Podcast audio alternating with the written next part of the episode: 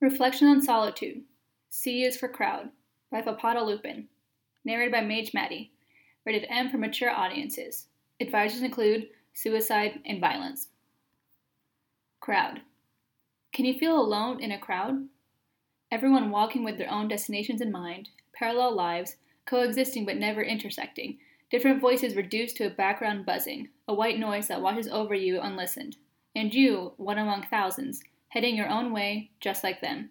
All the same and all different, navigating in a sea of strangers, rushing through the turbulent waters of a life that they don't really own, that you don't really own. You're invisible being among invisible beings, corporeal but blurring, with nothing in common and everything to share. Or maybe the opposite. If you really wanted to, you can make yourself visible.